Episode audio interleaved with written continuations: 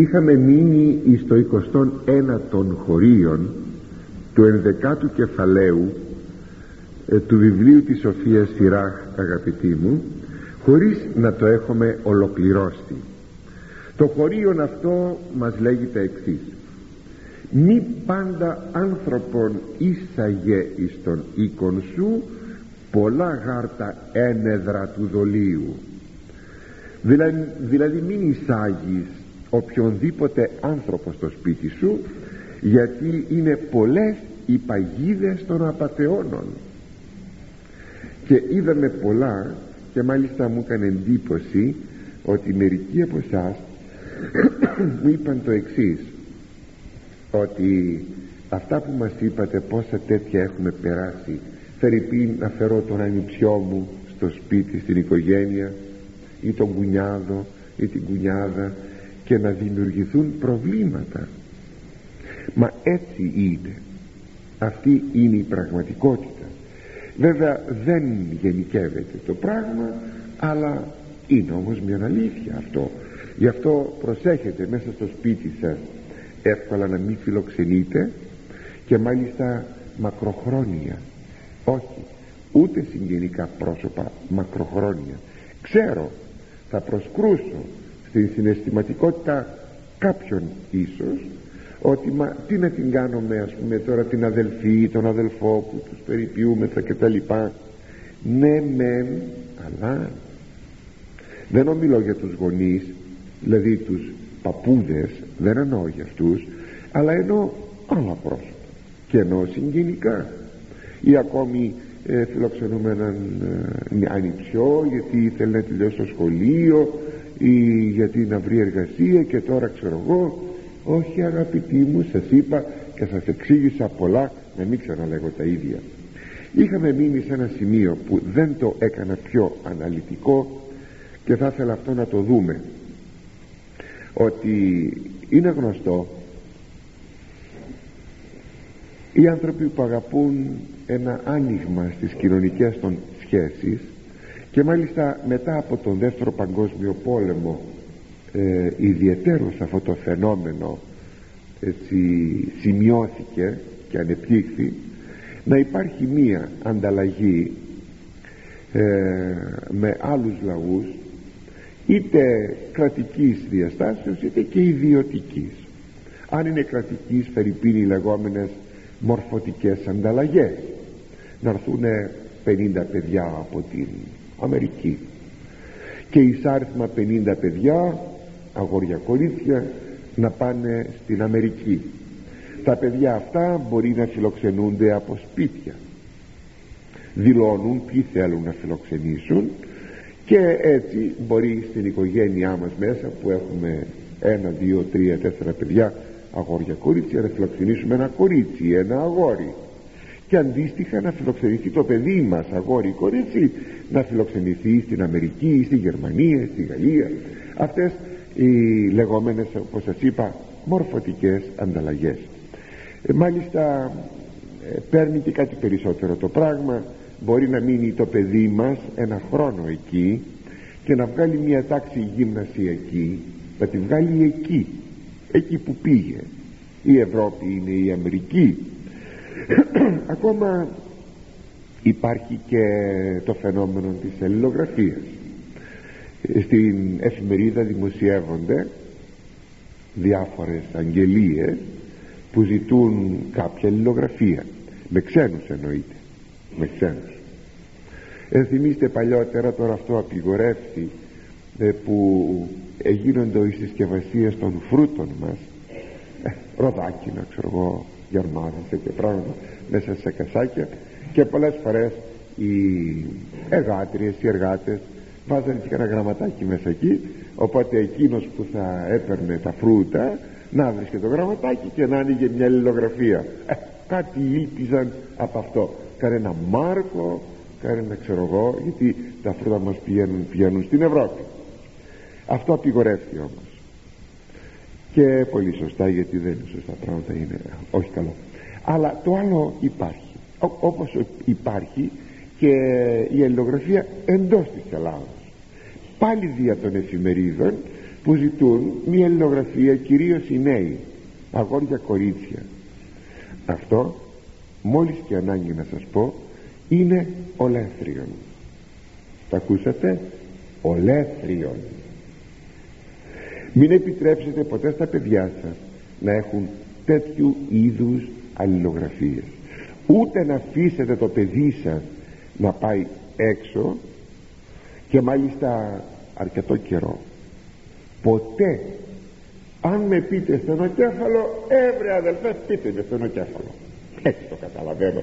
Και έτσι το καταλαβαίνω και έτσι σας το λέγω. Έτσι το ερμηνεύω το πράγμα. Έχω δει πάρα πολλά πράγματα, γι' αυτό σας το λέγω.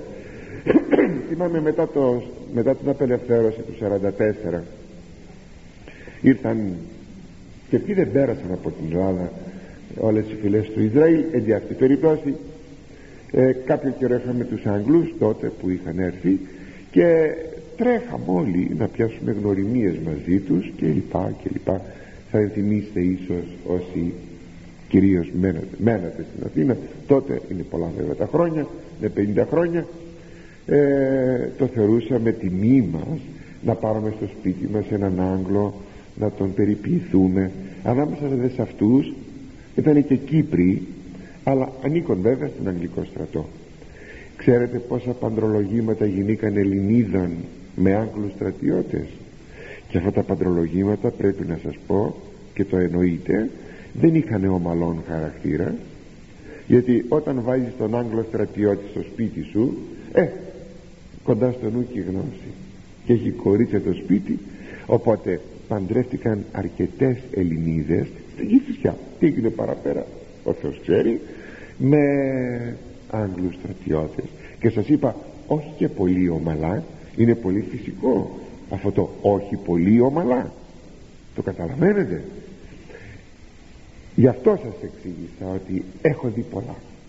Έχω δει πολλά πράγματα. Και πράγματι πρέπει να προσέχουμε. Ακόμη αν ερωτήσετε, πάντα στο ίδιο χωρίο μένοντες, αν κάποιος χτυπάει την πόρτα μας και ζητάει φιλοξενία, να μην τον φιλοξενήσουμε? Δεν λέει και η Αγία Γραφή, της φιλοξενίας μη επιλαμβάνεστε? Μην ξεχνάτε την φιλοξενία. Το λέγει αυτό εις την προς Εβραίους επιστολή ο Απόστολος Παύλος. Ναι, δεν αντιτίθεται στο θέμα της φιλοξενίας, όπως δεν αντιτίθεται και το χωρίον που, ε, που αναλύομαι. Αλλά πρέπει να υπάρχει όμως μία διάκριση, διότι όταν λέγει εδώ ε, η σοφία του Θεού ότι μη βάλεις όποιον όποιον στο σπίτι σου, δεν αντιφάσκει προς αυτήν όταν ομιλήθηκε περί φιλοξενίας. Αλλά τι λέγει? Γιατί πολλά είναι τα ένεδρα του δολίου, του πονηρού, υπάρχουν απατεώνες, και συνεπώς πως θα συμβιβάσουμε το ένα με το άλλο? Με το να πούμε ότι δεν θα καταργήσουμε την φιλοξενία, αλλά θα διαθέσουμε διάκριση. Θα ξεχωρίσουμε αν αυτός ο άνθρωπος τελικά πρέπει να μείνει ή πώς θα τον βολέψουμε τον άνθρωπον αυτόν. Αν υπάρχει κάποιο δωμάτιο στο σπίτι μας που να μην επικοινωνεί με το σπίτι μας, μπορούμε να τον φιλοξενήσουμε εκεί. Θα σας ευχόμουν όταν χτίζετε σπίτια, εφ' εξής δηλαδή, να κάνετε δύο αποχωρητήρια μέσα στο σπίτι σας. Και αν μεν δεν έχετε επισκέπτες, εννοείται εφόσον έχετε την δυνατότητα να κάνετε ένα σπίτι που να, να είναι κάπως λιγάκι μεγαλούτσικο, και αν δεν έχετε επισκέπτες μπορείτε να χρησιμοποιείτε και τα δύο αποχωρητήρια. Όταν όμως έχετε επισκέπτες, θα λέτε ότι αυτό το αποχωρητήριο είναι για τους επισκέπτες. Και αν κάνετε και ένα δωμάτιο έτσι προσαρμοσμένο, σαν ένα μικρό δηλαδή διαμέρισμα, μικρό, πώς το λένε, ένα, ένα δωμάτιο και ένα αποχωρητήριο δίπλα, κατά τρόπον τέτοιον που εκεί να φιλοξενείτε και να μην μπερδεύετε στα πόδια σας ο επισκέπτης ή η επισκέπτες ή εσείς αυτούς, κυρίως αυτοί σε εσάς. Ε, αν φυσικά υπάρχει καμία δυνατό, δυνατότητα αυτό να γίνει. Βέβαια θα μου πείτε, φτάνω σε αυτό, ε, λέμε όλα τα πρακτικά πραγματάκια τα οποία είναι χρήσιμα να τα γνωρίζουμε. Ε, αν δεν έχουμε την δυνατότητα αυτή, τότε βέβαια δεν θα στείλουμε τον άνθρωπο να παραμείνει σε κανένα υπόγειο, σε καμιά αποθήκη. Θα ήταν πάρα πολύ υποτιμητικό αυτό για έναν άνθρωπο, δεν είναι σωστό, δεν επιτρέπεται. Αλλά μπορούμε να κάνουμε κάτι άλλο. Εάν δεν είμαι θα σίγουροι για την ποιότητα αυτού του ανθρώπου, δεν ξέρουμε τη νύχτα άμα θα σηκωθεί τι μπορεί να κάνει. Ακούσατε, μπορεί ακόμα και να κάνει φόνο, δεν το ξέρουμε αυτό. Το λιγότερο είναι να κλέψει και να εξαφανιστεί. Ναι, ναι, ναι. Λοιπόν, τότε μπορούμε να τον στείλουμε σε ένα ξενοδοχείο. Με αγάπη πολύ θα του πούμε ότι δεν έχουμε την δυνατότητα εδώ. Έχουμε μια στενότητα, γιατί περιστενότητος ο λόγος. Δεν έχουμε κάτι περισεβούμενο, δωμάτιο κτλ. Να, μάλιστα μπορούμε να το πάμε εμείς μόνοι μας στο ξενοδοχείο, να πληρώσουμε το ξενοδοχείο και να μείνει εκεί. Έτσι και την φιλοξενία οικονομούμε και την προσοχή, προσοχή διαθέτουμε, τη διάκριση, αν ένας άνθρωπος δεν πρέπει να μπει στο σπίτι μας. Ακόμη θα ήθελα να σας έλεγα ε, α, στο προηγούμενο θα μπορούσα να σας πω και ιστορίες, αλλά βρωμάνε. Θα μπορούσα να σας πω ιστορίες για κατοχύρωση, αλλά βρωμάνε και δεν θέλω να σας τις πω. Ένας που μπαίνει ως επισκέπτης και ζητάει κάποτε να μείνει, τι μπορεί να γίνει? Δεν θα πάει το πρωί ο άνθρωπος στη δουλειά του, ο νοικοκύρης, και θα μείνει τώρα αυτός ο επισκέπτης με τη γυναίκα, με τη λίγο στο σπίτι? Α, για βάλτε λιγάκι αυτά να τα σκεφτείτε. Και μετά τι γίνεται? Και που ξέρει η γυναίκα τι είναι αυτός? Που το ξέρει? Λοιπόν, για να δείτε ότι πόσα πράγματα υπάρχουν. Είναι όμως και άλλη, άλλη μία περίπτωση. ε, Μη βάλετε ποτέ στο σπίτι σας γύφτισσα. Γύφτισσα, γύφτισσα, γύφτισσα. Μη βάλετε ποτέ στο σπίτι σας γύφτισσα. Όχι βέβαια για να φάει και να πιει και να κοιμηθεί, γιατί δεν μένει καμιά γύφτισσα στο σπίτι, αλλά με την είναι να μπει. Ούτε καν την ξόπορτα δεν θα ανοίξετε. Εδώ μπορεί να με πείτε αφιλάνθρωπον, αλλά θα το δείτε μόνοι σας ότι δεν πρόκειται περί αυτού. Είναι γνωστό ότι οι γύφτισσες ε, σκοπό έχουν να ζήσουν με την κατεργαριά, με την πονηριά και με την κλοπή. Είναι η δουλειά τους αυτή. Έτσι ζουν οι γύφτοι και οι γύφτισσες. Έως ότου κάποτε αυτοί οι άνθρωποι, αν ποτέ μπορούσε να γίνει αυτό, κάπως να εκπολιτιστούν, γιατί είναι χριστιανοί ορθόδοξοι, είναι βαπτισμένοι, αν κάποτε μπορούν να εκπολιτιστούν και να αφήσουν αυτά τα πολύ άσχημα κούγια που έχει η φίλη τους. Και τι κάνουν? Να σας πω τι κάνουν. Οι γυναίκες οι γύφτισσες, όταν περνούν στον δρόμο, είσαστε εσείς στην αυλή σας, στον κήπο σας, και σου φωνάζει από εκεί, ε, ε κυρία, έχεις ε, λίγο ψωμί? Μην νομίζετε ότι ενδιαφέρεται για το ψωμί. Όχι. Αν της δώσατε ψωμί, θα το αφήσεις στο πεζούλι της παρακατομάντρας, να είστε σίγουροι γι' αυτό. Εσείς πάτε να φέρετε ψωμί. Όταν γυρίζετε θα σας πει, το ξέρεις κυρά μου που σε έχουν φτιαγμένη? ε, Φτιαγμένος είναι δηλαδή ο μαγεμένος. Αν υποτεθεί ότι συνέβη ή συμβαίνει εκείνες τις μέρες, εκείνο τον καιρό, να υπάρχει κάποια κακοτυχία, κάτι κάτι ε, κάποιος ε, ή κάποιοι από το σπίτι αρρωσταίνουν, δεν ξέρω τι, αμέσως μπαίνει στο μυαλό, λες να μας έχουν φτιαγμένους.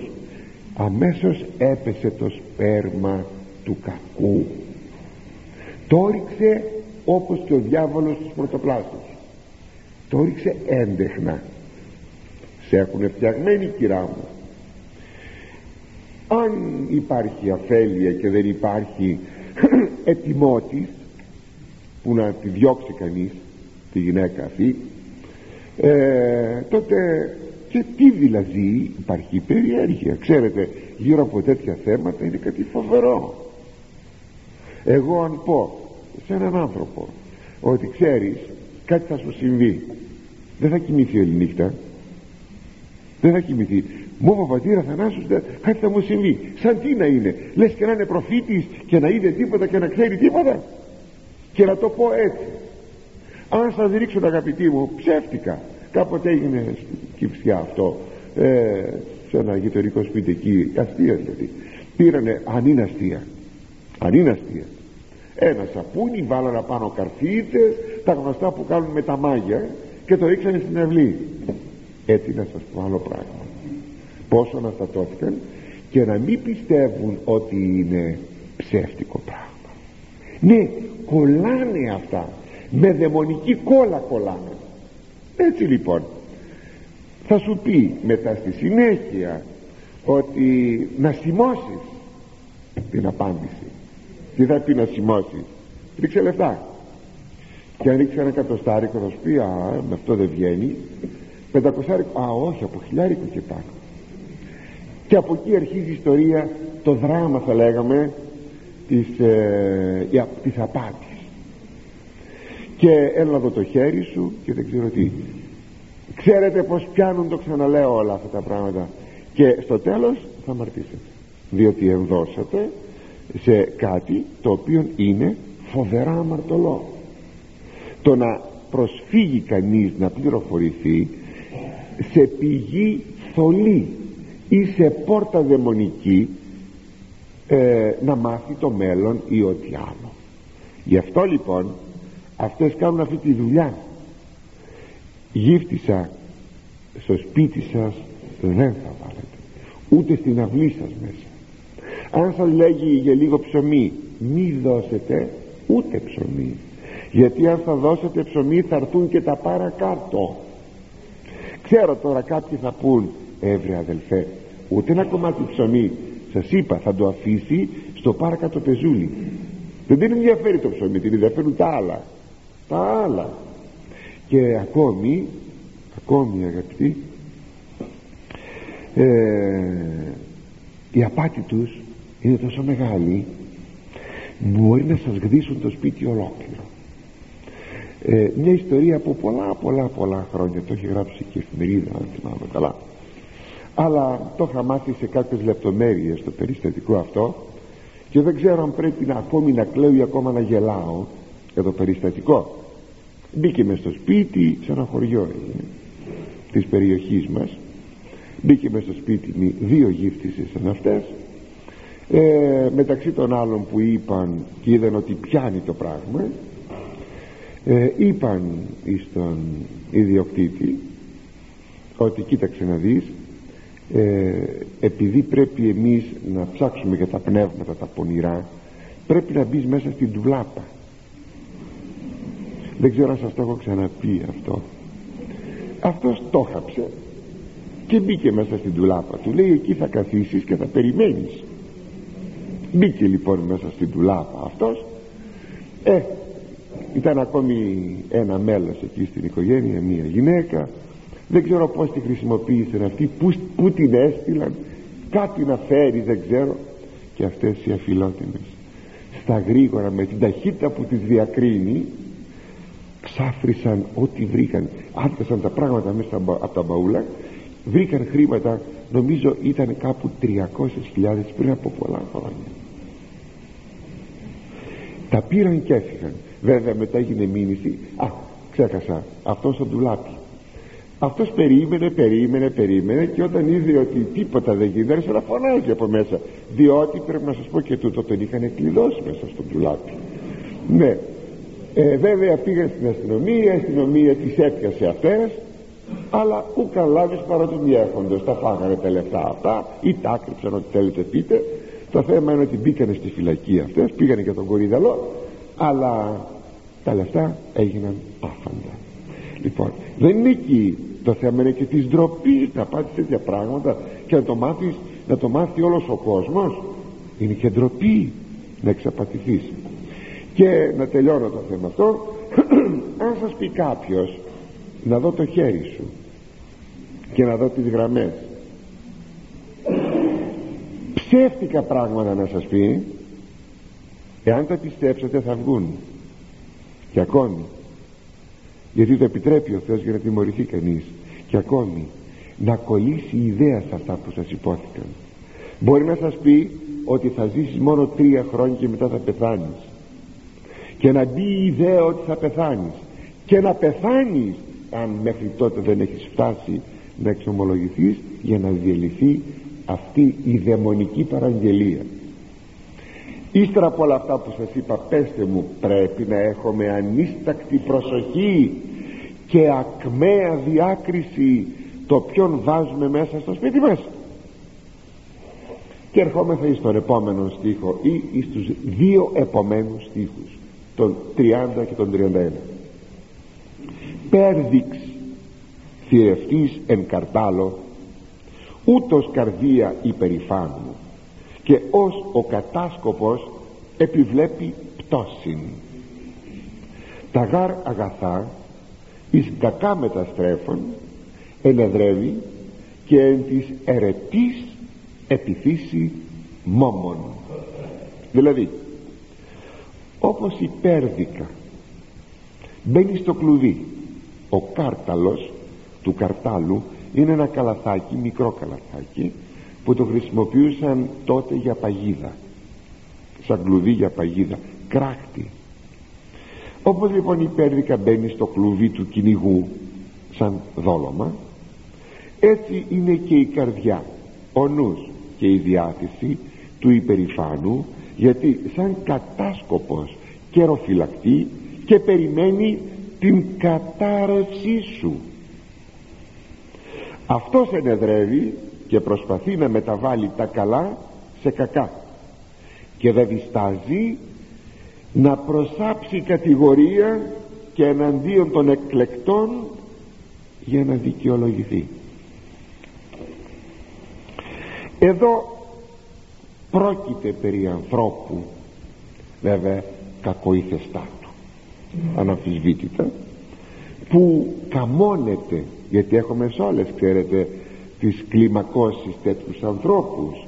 Δηλαδή θα βρείτε τέτοιους ανθρώπους και σε, σε ένα κύκλο ανθρώπων ολιγογραμμάτων, αλλά και σε κύκλο με μεγάλη και σπουδαία μόρφωση.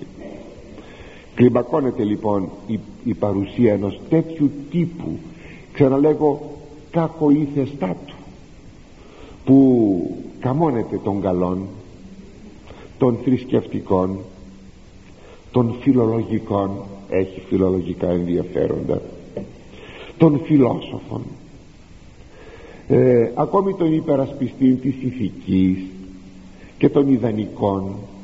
Όμως στην πραγματικότητα δεν είναι ο άνθρωπος αυτός, ή μάλλον τα λόγια του αυτά, αυτά που καμώνεται με άλλα λόγια, δεν είναι παρά υπέρδικα δόλωμα που θέλει να επιτύχει κάποιους τελικά ιδιοτελείς σκοπούς. Βέβαια πρέπει να πούμε κάποτε να μην επιδιώκει κανένα σκοπό, ιδιοτελή σκοπό, παρά μόνο να κάνει το κακό για το κακό. Θα το δούμε αυτό λίγο πιο κάτω. Ακόμη μπορεί να αποβλέπει στην ικανοποίηση σαρκικών επιθυμιών, να ξεγελάσει κάποιο πρόσωπο μέσα από την οικογένεια, να ξεγελάσει την σύζυγον αν είναι άνδρας, ή τον σύζυγον αν είναι γυναίκα, να ξεγελάσει μία κόρη ε, αν είναι άνδρας, ή το γιο της οικογένειας, μεγάλο παιδί, παλικάρι τώρα αν είναι κοπέλα. Και εδώ βλέπει κανένας ότι πράγματι όταν κανείς μετέρχεται αυτές τις απάτες είναι υπερήφανος, όπως εδώ τον αποκαλεί η, η Αγία Γραφή. Είναι, λέγει, υπερήφανος αυτός ο άνθρωπος. Πως είναι υπερήφανος?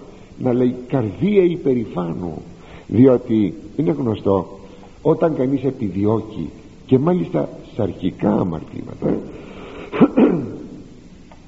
στην πραγματικότητα έχει ιδιοτέλεια. ε, Λέγει ο Κούνκελ, που σας το έχω ξαναπεί αυτό, ένας Αμερικανός ψυχολόγος, ότι αν θέλετε, λέγει, να θεραπεύσετε την, τον ιδανισμό, θεραπεύσετε τον εγωισμό. Διότι εκείνος που προβάλλεται με σαρκικές απαιτήσεις και κυρίως άμα είναι ζηλότυπος, είναι κάτι φοβερόν πράγμα, φοβερόν, και θέλει αποκλειστικότητα στην ικανοποίηση των επιθυμιών του. Αυτός είναι εγωιστής εις υπερθετικών βαθμών, διότι δεν είναι τίποτε άλλο παρά να θέλει να επιτύχει αυτό που αυτός θέλει. Γι' αυτό θεραπεύεται ο ειδωισμός μόνο αν θεραπευτεί ο εγωισμός. Είναι αληθέστατο αυτό, αλλά ο εγωισμός δεν είναι παρά το κεφαλάρι της υπερηφανίας. Αυτός γεννάει και την υπερηφάνεια. Έχει δίκιο λοιπόν εδώ το Χωρίον που λέγει ότι ένας τέτοιος κακοήθης τύπος ουσιαστικά έχει καρδίαν υπερήφανον. Αλλά το ερώτημα, πράγματι υπάρχουν τέτοιοι τύποι που μπορούν να ενεδρεύουν, να στείλουν ενέδρα, παγίδα εις τους καλούς και τους αγαθούς για να τους καταστρέψουν? Πράγματι λέγει το βιβλίο του Ιερεμίου, λέγει εκεί ο Θεός ότι ευρέθησαν εν το λαό μου, βρέθηκαν λέγει στο λαό μου, ασεβείς και παγίδας έστησαν του διαφθήρε άνδρας και συνελαμβάνωσαν ως παγείς εφεσταμένοι πλήρης πετινών, ούτως η οίκη αυτών πλήρης δόλου. Δια τούτο εμεγαλύνθησαν και επλούτησαν. Ναι, λέγει ο Θεός, ανάμεσα στο λαό μου υπάρχουν ασεβείς άνθρωποι, βρίσκονται, που στείνουν παγίδες εις τους ακάκους και εις τους απλούς, ώστε με τον τρόπο αυτόν, όπως ακριβώς κανείς στείνει για να μαζέψει πουλιά, βάζει πουλιά σε ένα κλουβί. Ξέρετε, είναι γνωστή η μέθοδος, την ξέρουν και τα μικρά παιδιά. Άμα βάλουμε ένα κλουβί με κάποια πουλιά, τότε τα άλλα πουλιά πάνε εκεί γύρω κοντά, είναι γνωστό. Έτσι και αυτοί στείνουν τις παγίδες. Τα σπίτια τους λέγει είναι γεμάτο παγίδες. Θα μου πείτε τι είδους παγίδες? Δοκάνια?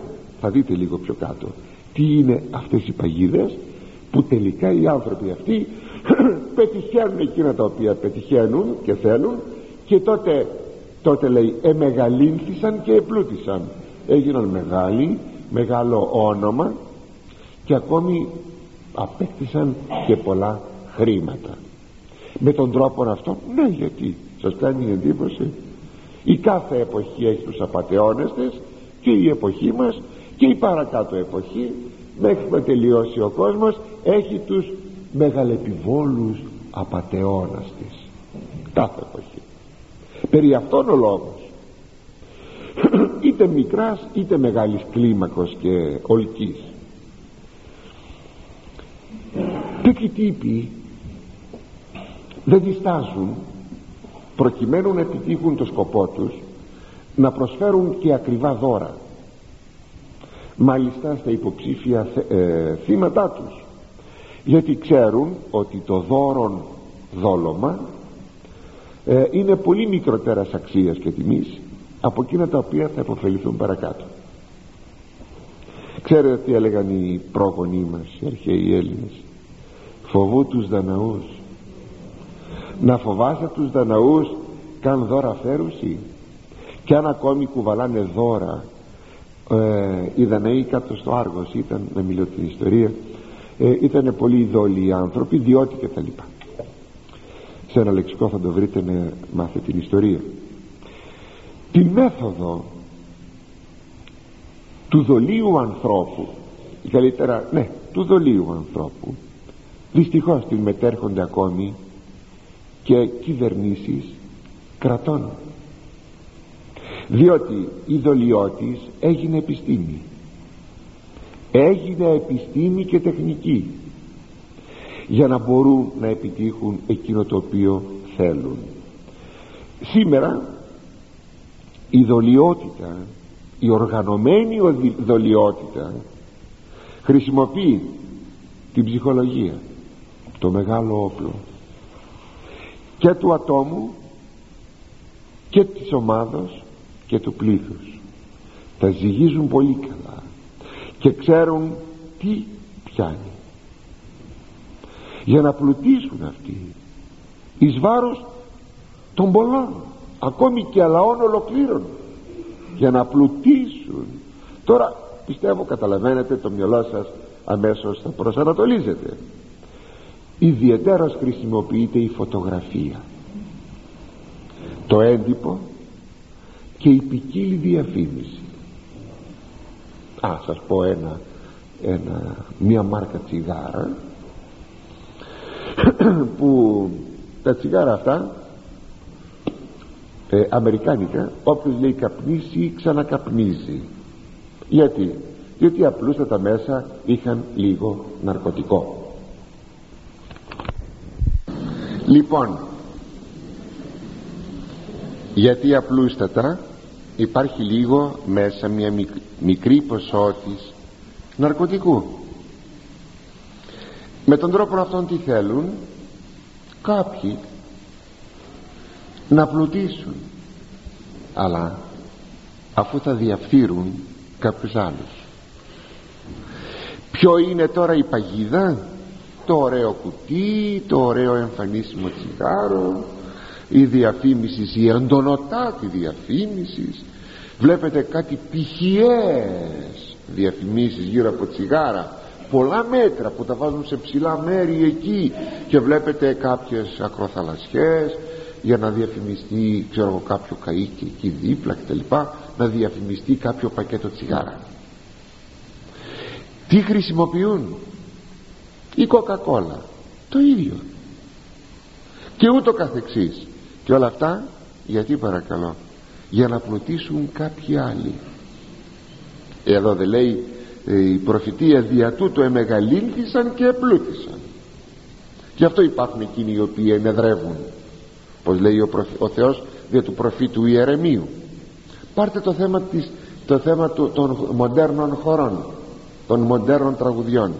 Υπάρχει ειδική ώρα τέσσερις με πέντε ε, στο πρώτο πρόγραμμα που έχει ξένη μουσική και γίνεται εκεί ειδική εισήγηση, θα έλεγα, θα έλεγα πλήση εγκεφάλου. Να ξέρουν τη, τη, τη δεκαετία, λέει, εκείνη ήταν εκείνος ο τραγουδιστής με ένα άλμπουμ, ξέρω εγώ, ε, τα λέει και γρήγορα αυτός ο κάποιος, μιλώ και το όνομά του κτλ, κτλ. Και πρέπει να μαθητεύουν εκεί χιλιάδες ανόητοι νέοι και νέες, να μαθητεύουν ανόητοι. Ρε παιδάκι μου, δεν καταλαβαίνετε ότι αυτά είναι από ξένα κέντρα που έρχονται να μας αποπροσανατολίσουν? Έρχονται να πλουτίσουν κάποιοι άλλοι και εμάς να μας κάνουνε, να μας κάνουνε ρε μάλια. Δεν το καταλαβαίνετε? Δεν το καταλαβαίνουν. Δεν το καταλαβαίνουν. Γιατί? Διότι οι άνθρωποι αυτοί ποντάρουν στην ψυχολογία του ατόμου, της ομάδος και του πλήθους. Και επειδή ο άνθρωπος ρέπει προς αυτό που λέμε, ό,τι κάνουν οι άλλοι θα κάνω και εγώ, να μην ξεχωρίζω, και τελικά εκεί την πατάμε. Δηλαδή πέφτει το ποδάρι μας στο δοκάνι, και αν έπεφε το ποδάρι μας στο δοκάνι ήταν, θα ήταν το λιγότερο, αλλά πέφτει στο δοκάνι του διαβόλου αυτή η ίδια η ψυχή μας. Τα ναρκωτικά τι είναι? Κάποιοι δεν πλουτίζουν με τα ναρκωτικά, και ούτω καθεξής. Δηλαδή καταλάβατε ότι τα πράγματα είναι πάρα πολύ σοβαρά. Δεν είναι μόνο ένας άνθρωπος που σκέφτεται το κακό μας. Εδώ υπάρχει οργανωμένο το κακό, που σκέφτεται το κακό ε, πολλών ανθρώπων πλέον, ακόμη και ολοκλήρων κρατών. Θα ήθελα ακόμη να σας έλεγα ότι μη παρεξηγήσετε, η ΕΟΚ, εύχομαι να ζήσετε και να ζήσω κι εγώ και να δείτε που θα φτάσω. Ναι, προσέξτε, δεν ομιλώ από τη σκοπιά κανενός κόμματος στην Ελλάδα. Όχι, προσέξατε το, όχι Μυριάκης, όχι. Αλλά μιλώ επί των πραγμάτων. Τι είναι η ΕΟΚ? Βέβαια σίγουρα όταν ε, πρωτοξεκίνησε ελέγεται, αλλά ίσως να θεωρείται υπερβολικό, αλλά έτσι δείχνει πια ότι πηγαίνουμε σε έναν οργανωμένο κόσμο που στο τέλος θα καταλήξει να είναι μόνο μία κυβέρνηση στον κόσμο. Και αυτό πια το ξέρουμε, διότι εδώ και εκατό χρόνια το είχαν σχεδιάσει αυτοί οι σιωνιστές. Πασίγνωστο. Το είχαν σχεδιάσει. Είναι στα πρωτόκολλα των σοφών της Ιών. Και βλέπουμε να πηγαίνει το πράγμα σταθερά προς τα εκεί. Ποιος δεν θα ήθελε να υπάρχει μια αμφικτιονία? Κάποτε η Ελλάδα ήταν κρατήδια κρατήδια προ Χριστού και ζητήθηκε μια αμφικτιονία. Δεν εξηγώ πιο πολλά. Ποιος δεν θα εχαίρετο όλα αυτά τα μικρά μικρά κρατήδια? Ξέρω εγώ, το κράτος των Αθηνών, το κράτος της Σπάρτης, το κράτος των Θηβών, ε, το κράτος των Μεσσηνίων και το καθεξής. Ποιος δεν θα ήθελε να είναι αυτό που είμαστε σήμερα, η Ελλάδα μας? Μα το θέμα δεν είναι εκεί. Το θέμα είναι ότι εδώ ζητούμε να κάνουμε έναν κόσμο, ο οποίος βέβαια είναι ανώμοιος μεταξύ του. Είναι ό,τι ακριβώς συνέβη με τις κατακτήσεις του Ναβουχοδονόσορος κατόπιν του Μεγάλου Αλεξάνδρου και κατόπιν των Ρωμαίων αυτοκρατόρων, και με εκείνο το γνωστό όραμα του Δανή, δηλαδή του, του Ναβουχοδονόσορος, που του εξήγησε ο Δανή, που ήταν ε, μία αυτοκρατορία, πια η τρίτη αυτοκρατορία. Πρώτα ήταν η Βαβυλωνιακή, μετά ήταν η Μητοπερσική, μετά ήταν η Ελληνική και μετά την Ρωμαϊκή, τετάρτη αυτοκρατορία, που ήταν, λέγει, από σίδερο και όστρακο. Λάσπη και σίδερο, δεν κολλάνε αυτά, είναι νομιογενή. Αυτό θα είναι και ο κόσμος που πρόκειται να γίνει, γιατί ο κάθε λαός έχει τις παραδόσεις του, έχει τον τρόπο του σκέπτεσαι. Και συνεπώς αυτό δεν είναι τόσο εύκολο όσο το νομίζουμε. Εξάλλου αυτό λέγεται. ε, Ρίξτε μια ματιά στα χθεσινοσημερινά νέα γύρω από το θέμα αυτό και θα με δικαιώσετε να μην πω εγώ πιο πολλά.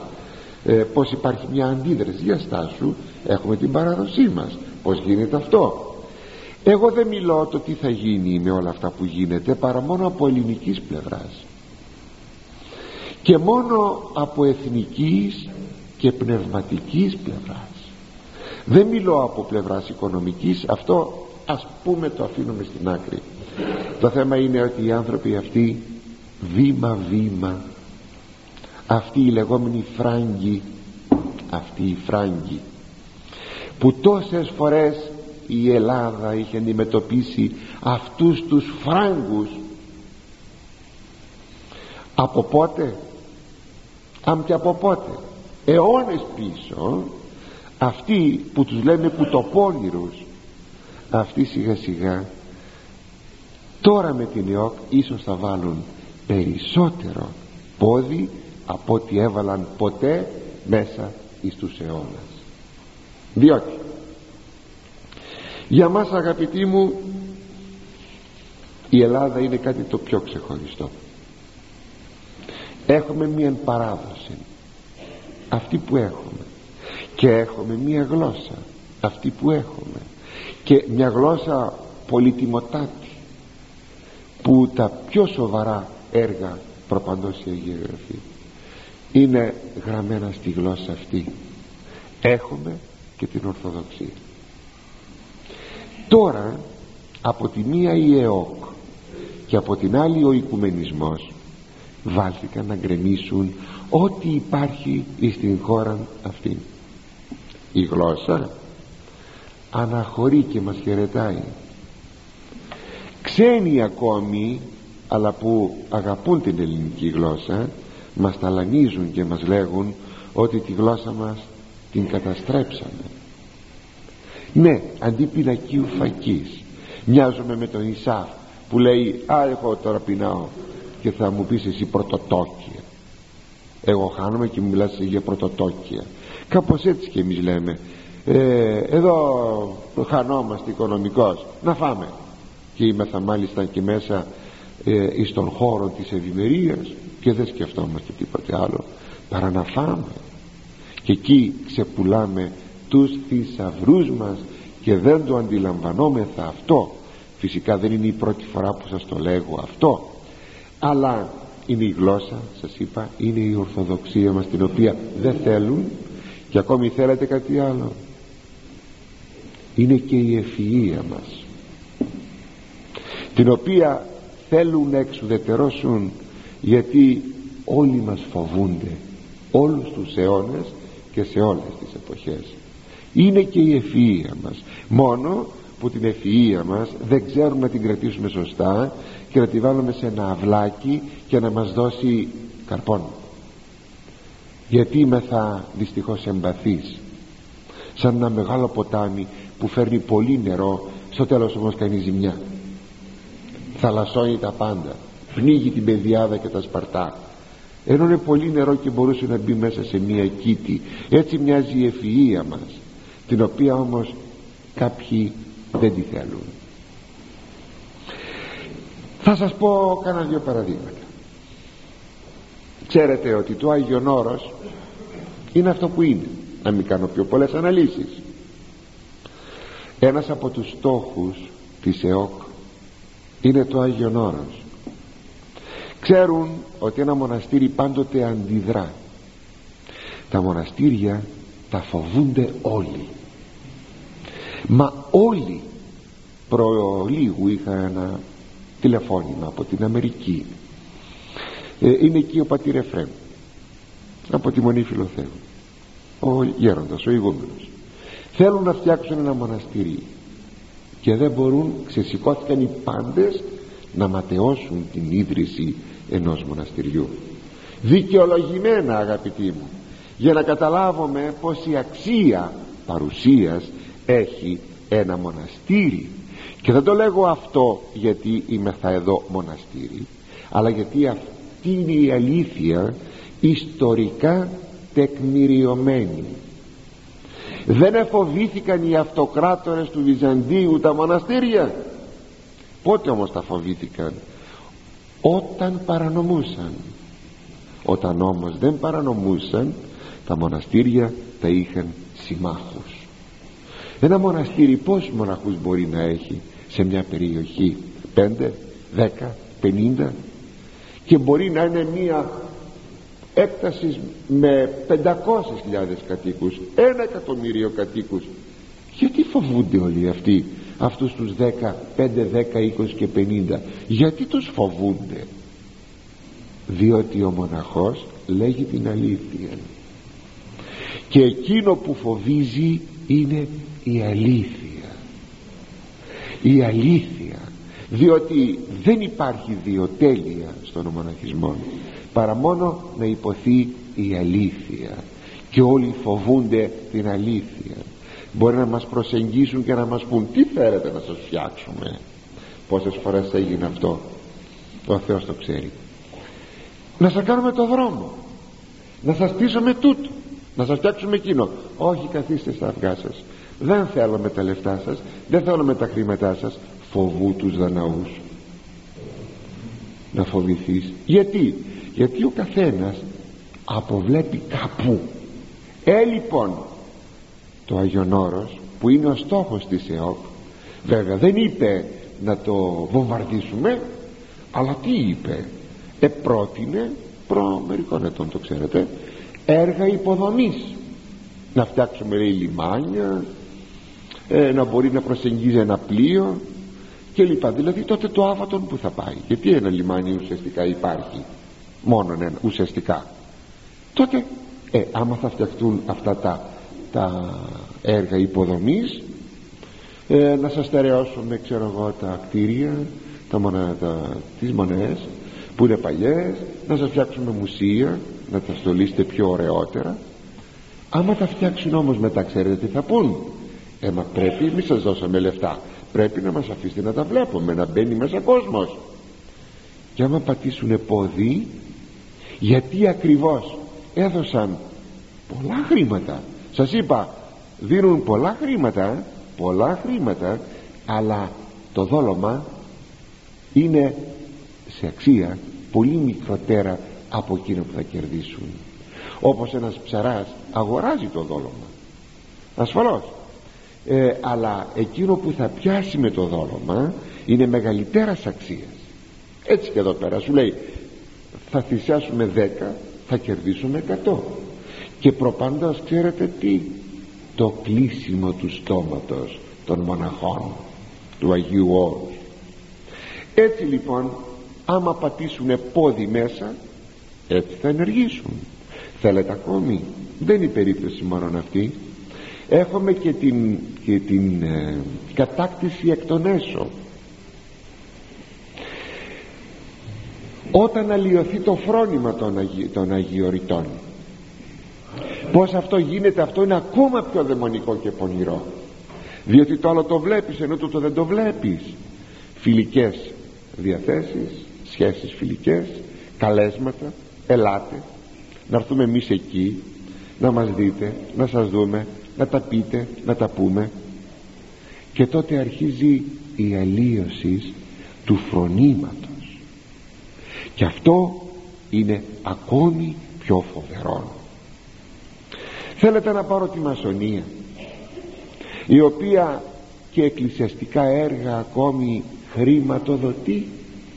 Τι θα λέγατε? Να πάρεις από τους μασόνους χρήματα? Σου λέει, πάτερ, να σας δώσουμε χρήματα. Βασανίζεστε με τούτο το πράγμα που κάθεστε τώρα, έτσι? Να σας βάλουμε ηλεκτρικό, να σας πάρουμε μια μηχανή, να σας πάρουμε ένα τρακτέρ, να σας δώσουμε χρήματα για τις φιλανθρωπικούς σας σκοπούς.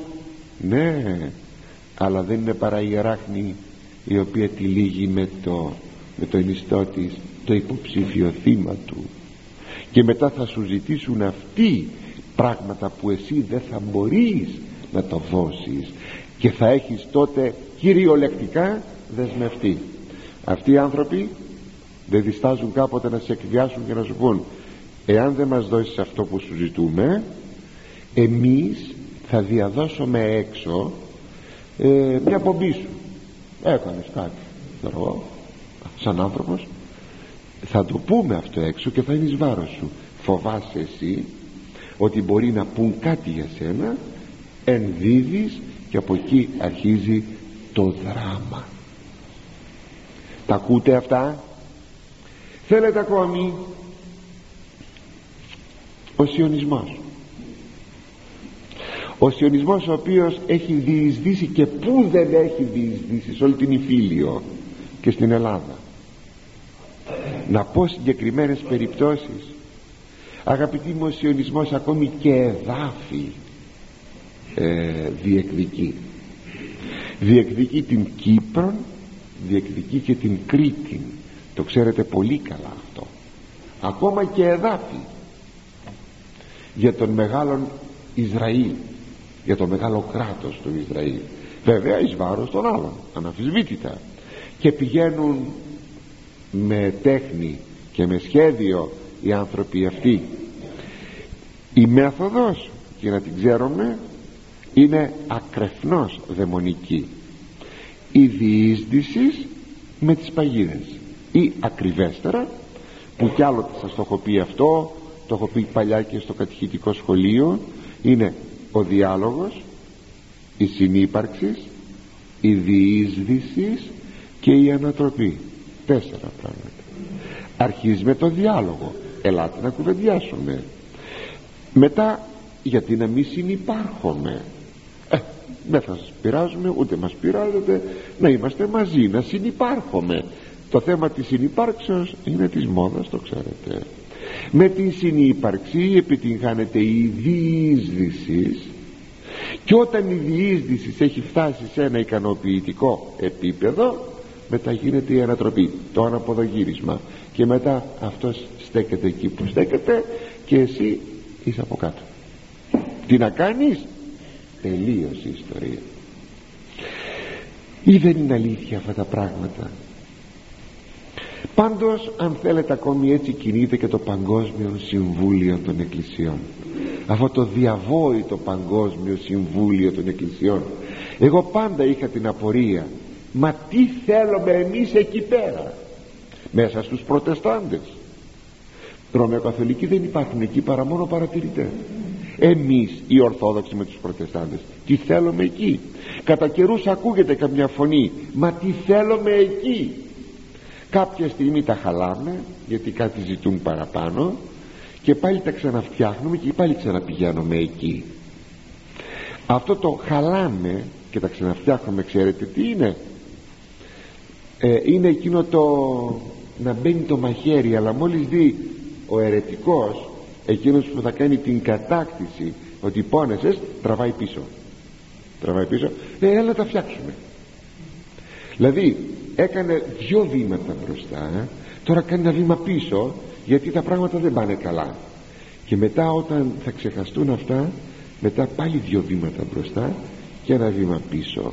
Με αυτή τη μέθοδο έχουμε κέρδισμα στον χώρο, στον χώρο της Ορθοδοξίας μας και της Εκκλησίας μας. Το αντιλαμβανόμεθα αυτό? Θα μου πείτε, γιατί τα λέω σε εσάς και δεν τα λέμε σε κάποιους άλλους? Και εσείς μικροί είσαστε, αγαπητοί μου, και εγώ μικρός είμαι. Αλλά ούτε εσείς είσαστε μικροί, ούτε εγώ είμαι μικρός. Άμα τα λέμε και ο λαός μας διαφωτίζεται, θα, φέρει, θα δημιουργήσει αντίσταση. Τώρα, τι μορφή? Με την πρόοδο του χρόνου μπορεί αυτή η αντίσταση να έχει, δεν ξέρω. Ξέρω μόνο ότι πρέπει να συντηρούμε στις ανθρώπινες καρδιές την, την αντίσταση, διότι αυτό ακριβώς έχει πάρα πολύ αξία και σημασία. Πάρτε το είδηση. Στις ημέρες του Αντιχρίστου θα θέλαμε τίποτα να διορθώσουμε? Ημέρες του Αντιχρίστου έχουμε. Θα θέλετε τίποτα να διορθώσουμε? Δεν διορθώνεται τότε τίποτα πια. Είναι γραμμένα, θα πάνε προς το κακό. Τι θα ισχύει τότε? Η αντίσταση. Σε ποιους? Σε κάποιους, κάποιες ψυχές, κάποιους ανθρώπους. Όταν ο προφήτης Ηλίας θα έρθει και ο, ο Ενώ, τι θα κάνουν? Θα διορθώσουν τα πράγματα? Όχι, το ξέρουμε. Και από την προφητεία το ξέρουμε, δεν θα διορθώσουν τα πράγματα. Τι θα δημιουργήσουν? Αντίσταση. Δηλαδή εκείνοι που στέκονται να σταθούν. Κάτι μια που είπα αυτό έτσι συνειρμικά, ε, με πήρε πριν από είκοσι μέρες περίπου τηλέφωνο κάποιος γνωστός μας, Κύπριος είναι, Έλληνας δηλαδή, ε, από την Αγγλία. Εκεί ένα μήνα πριν από το τηλεφώνημά του, δηλαδή περίπου πενήντα ημέρες από σήμερα, ε, μου λέει έντρομος ότι η τηλεόραση εδώ στο Λονδίνο έδειξε το εξής: σιωνιστές και Άραβες έκαναν ένα ε, ας πούμε μια συζήτηση, ένα διάλογο ε, στρογγύλης τραπέζης, ας το πούμε, εκεί στην τηλεόραση, με θέμα πώς ε, να γίνει η μεταφορά του τεμένους του Ομάρ χωρίς να καταστραφεί, για να κτιστεί εκεί ο ναός του Σολομών. Δηλαδή ξέρετε, σήμερα μεγάλα κτίρια, μεγάλα κτίρια αρχαία, μπορούμε να τα μεταφέρουμε, εκκλησίες ολόκληρες και τα λοιπά, μπορούμε να τα μεταφέρουμε τα κτίρια αυτά κάπου αλλού. Υπάρχουν μέσα σήμερα, ας το πούμε χοντρικά, είναι ένα φτιάρι, μπαίνει από κάτω και μετά μηχανήματα σιγά σιγά τραβούν αυτό το φτιάρι που πήρε στην επιφάνεια ε, αυτό το κτίριο, το μεταφέρει σιγά σιγά και πηγαίνει και το φυτεύει κάπου αλλού, εκεί που θέλουν. Αυτό από τεχνικής πλευράς είναι λιμένο και γίνεται η συζήτηση για να γίνει η μεταφορά του τεμένους του Ομάρ σε άλλο τόπο, για να κτιστεί εκεί ο ναός. Σας έλεγα λίγο παλαιότερες, κάνα δύο χρόνια, σας έλεγα ότι είχε υποθεί, είχε υποθεί ότι και το τέμενος του Ομάρ τι θα γίνει, αφού θέλετε να χτίσετε στον ίδιο τόπο, εννοείται, τον ναό του Σολομώντος. Ε, το τεινάζουμε στον αέρα, θα λογαριάσουμε τώρα τους ε, Άραβες. Όμως για να έχουν φιλικές σχέσεις, είπαμε αυτό είναι μια συνύπαρξη, έτσι, τότε ε, σκαρώνουν αυτό. Θα μεταφέρουμε το τέμενος, το Ισλαμικό τέμενος, κάπου αλλού, ίσως και στο χώρο πάλι εκεί της Παλαιστίνης, Ιερουσαλήμ, συγγνώμη, αλλά εκεί ο χώρος να βιώσει και να χτιστεί ο ναός. Σημειώστε και εκείνο εκεί που σε μια, σε μια ολόκληρη σελίδα ε, στους, ε, ε, στους Times της Νέας Υόρκης που γράφανε εκεί, σας το είχαμε μετα, μεταφράσει κάποιος κύριος, κύριος Γκλέσης, και σας το είχα διαβάσει, που λέγει ότι πρέπει να προσευχόμεθα και να ζητούμε, να δούμε τι θα γίνει, πότε θα χτίσουμε το ναό μας, που θα έρθει ο Μεσσίας μας. Αγαπητοί μου, όλα αυτά είναι ήδη στα σκαριά. Βλέπετε ότι αγωνίζονται, εργάζονται. Αν λοιπόν κάποτε δούμε να θεμελιώνεται ο ναός του Σολομώντος, τότε ε, το τέλος είναι κοντά. Είναι φανερό. Και εκείνο που ελέγεται ότι ο Αντίχριστος γεννήθηκε, βέβαια δεν μπορούμε να το ξέρουμε αυτό. Υπάρχει όμως μια εκδοχή. Προσέξτε με, μια εκδοχή είναι η εξής. Βέβαια ο Αντίχριστος θα προβληθεί ως πρόσπονα από τους Εβραίους. Εβραίος θα είναι. Το λέγουν οι πατέρες αυτό. Εβραίος θα είναι. Λοιπόν, εάν αυτός ο άνθρωπος ήδη υπάρχει και τον καταρτίζουν και τον προετοιμάζουν, οπότε κανείς βέβαια δεν γνωρίζει τίποτε, αλλά αυτοί έχουν τους τρόπους του να καταρτίζουν πρόσωπα. Το ξέρουμε αυτό από το πρώτο συνέδριο που είχε γίνει των σιωνιστών κάπου στην Ελβετία, και υπόθηκαν πράγματα που αν κανείς τα σκεφτεί και τα μελετήσει, τότε θα βάλει πολύ νερό στα κρασί του και θα πει τι κάνουν αυτοί οι άνθρωποι. Έτσι και σε ένα πρωτόκολλο υπάρχει ό,τι τώρα σας λέγω, ότι παρασκευάζουν τον υποψήφιο βασιλέα τον τον παρασκευάζουν, τον προετοιμάζουν. Δεν πρέπει να είναι γυναικάς, το λέει ο Δανιήλ αυτό. πω, πω. Ακούστε, τον λέει ο Δανιήλ μισογίνη.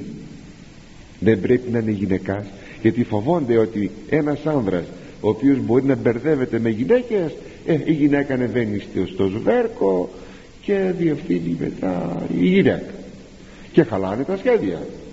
Αλλά εδώ βλέπει κανείς καθαρά, έχουν λάβει όλα τους τα μέτρα. Αν με αυτήν την έννοια ε, υπάρχει το πρόσωπο αυτό, τότε τότε τα πράγματα είναι πάρα πολύ κοντά. Δεν είναι τυχαίο το ότι σε, όλο τη, σε όλη την Ιφίλιο διαφημίζουν το εξακόσια εξήντα έξι. Είναι τυχαίο? Ποιο προϊόν δεν έχει επάνω το εξακόσια εξήντα έξι?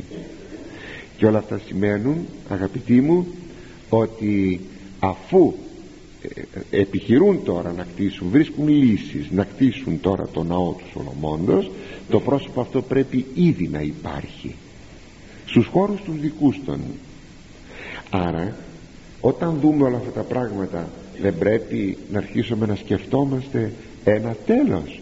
Φυσικά μην ζητάμε πια μέσα σε αυτό το, τον κικαιώνα του κακού ούτε την ελληνική γλώσσα, ούτε εθνικά όρια και σύνορα. Τι, αγαπητοί μου, όλα θα χαθούν και θα βουλιάξουν.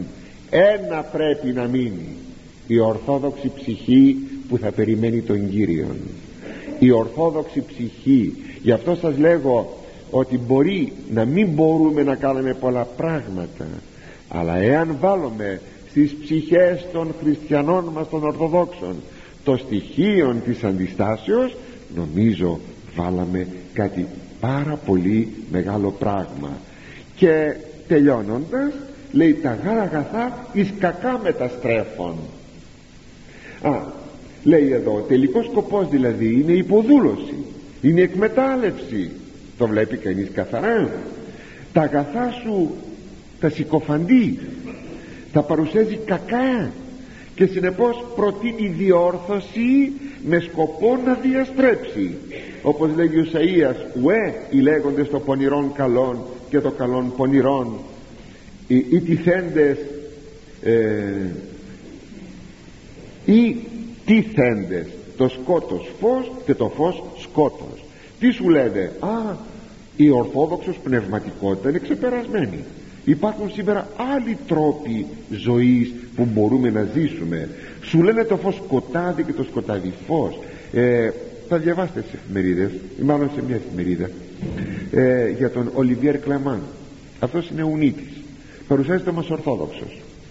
Μας κατηγόρησε σε ένα άρθρο που έγραψε στη Γαλλία ότι στην Ελλάδα ε, δεν δεχόμεθα διάλογων, ότι υπάρχει δογματική ακαμψία, σκυθροπός εθνικισμός και θρησκευτικός ολοκληρωτισμός.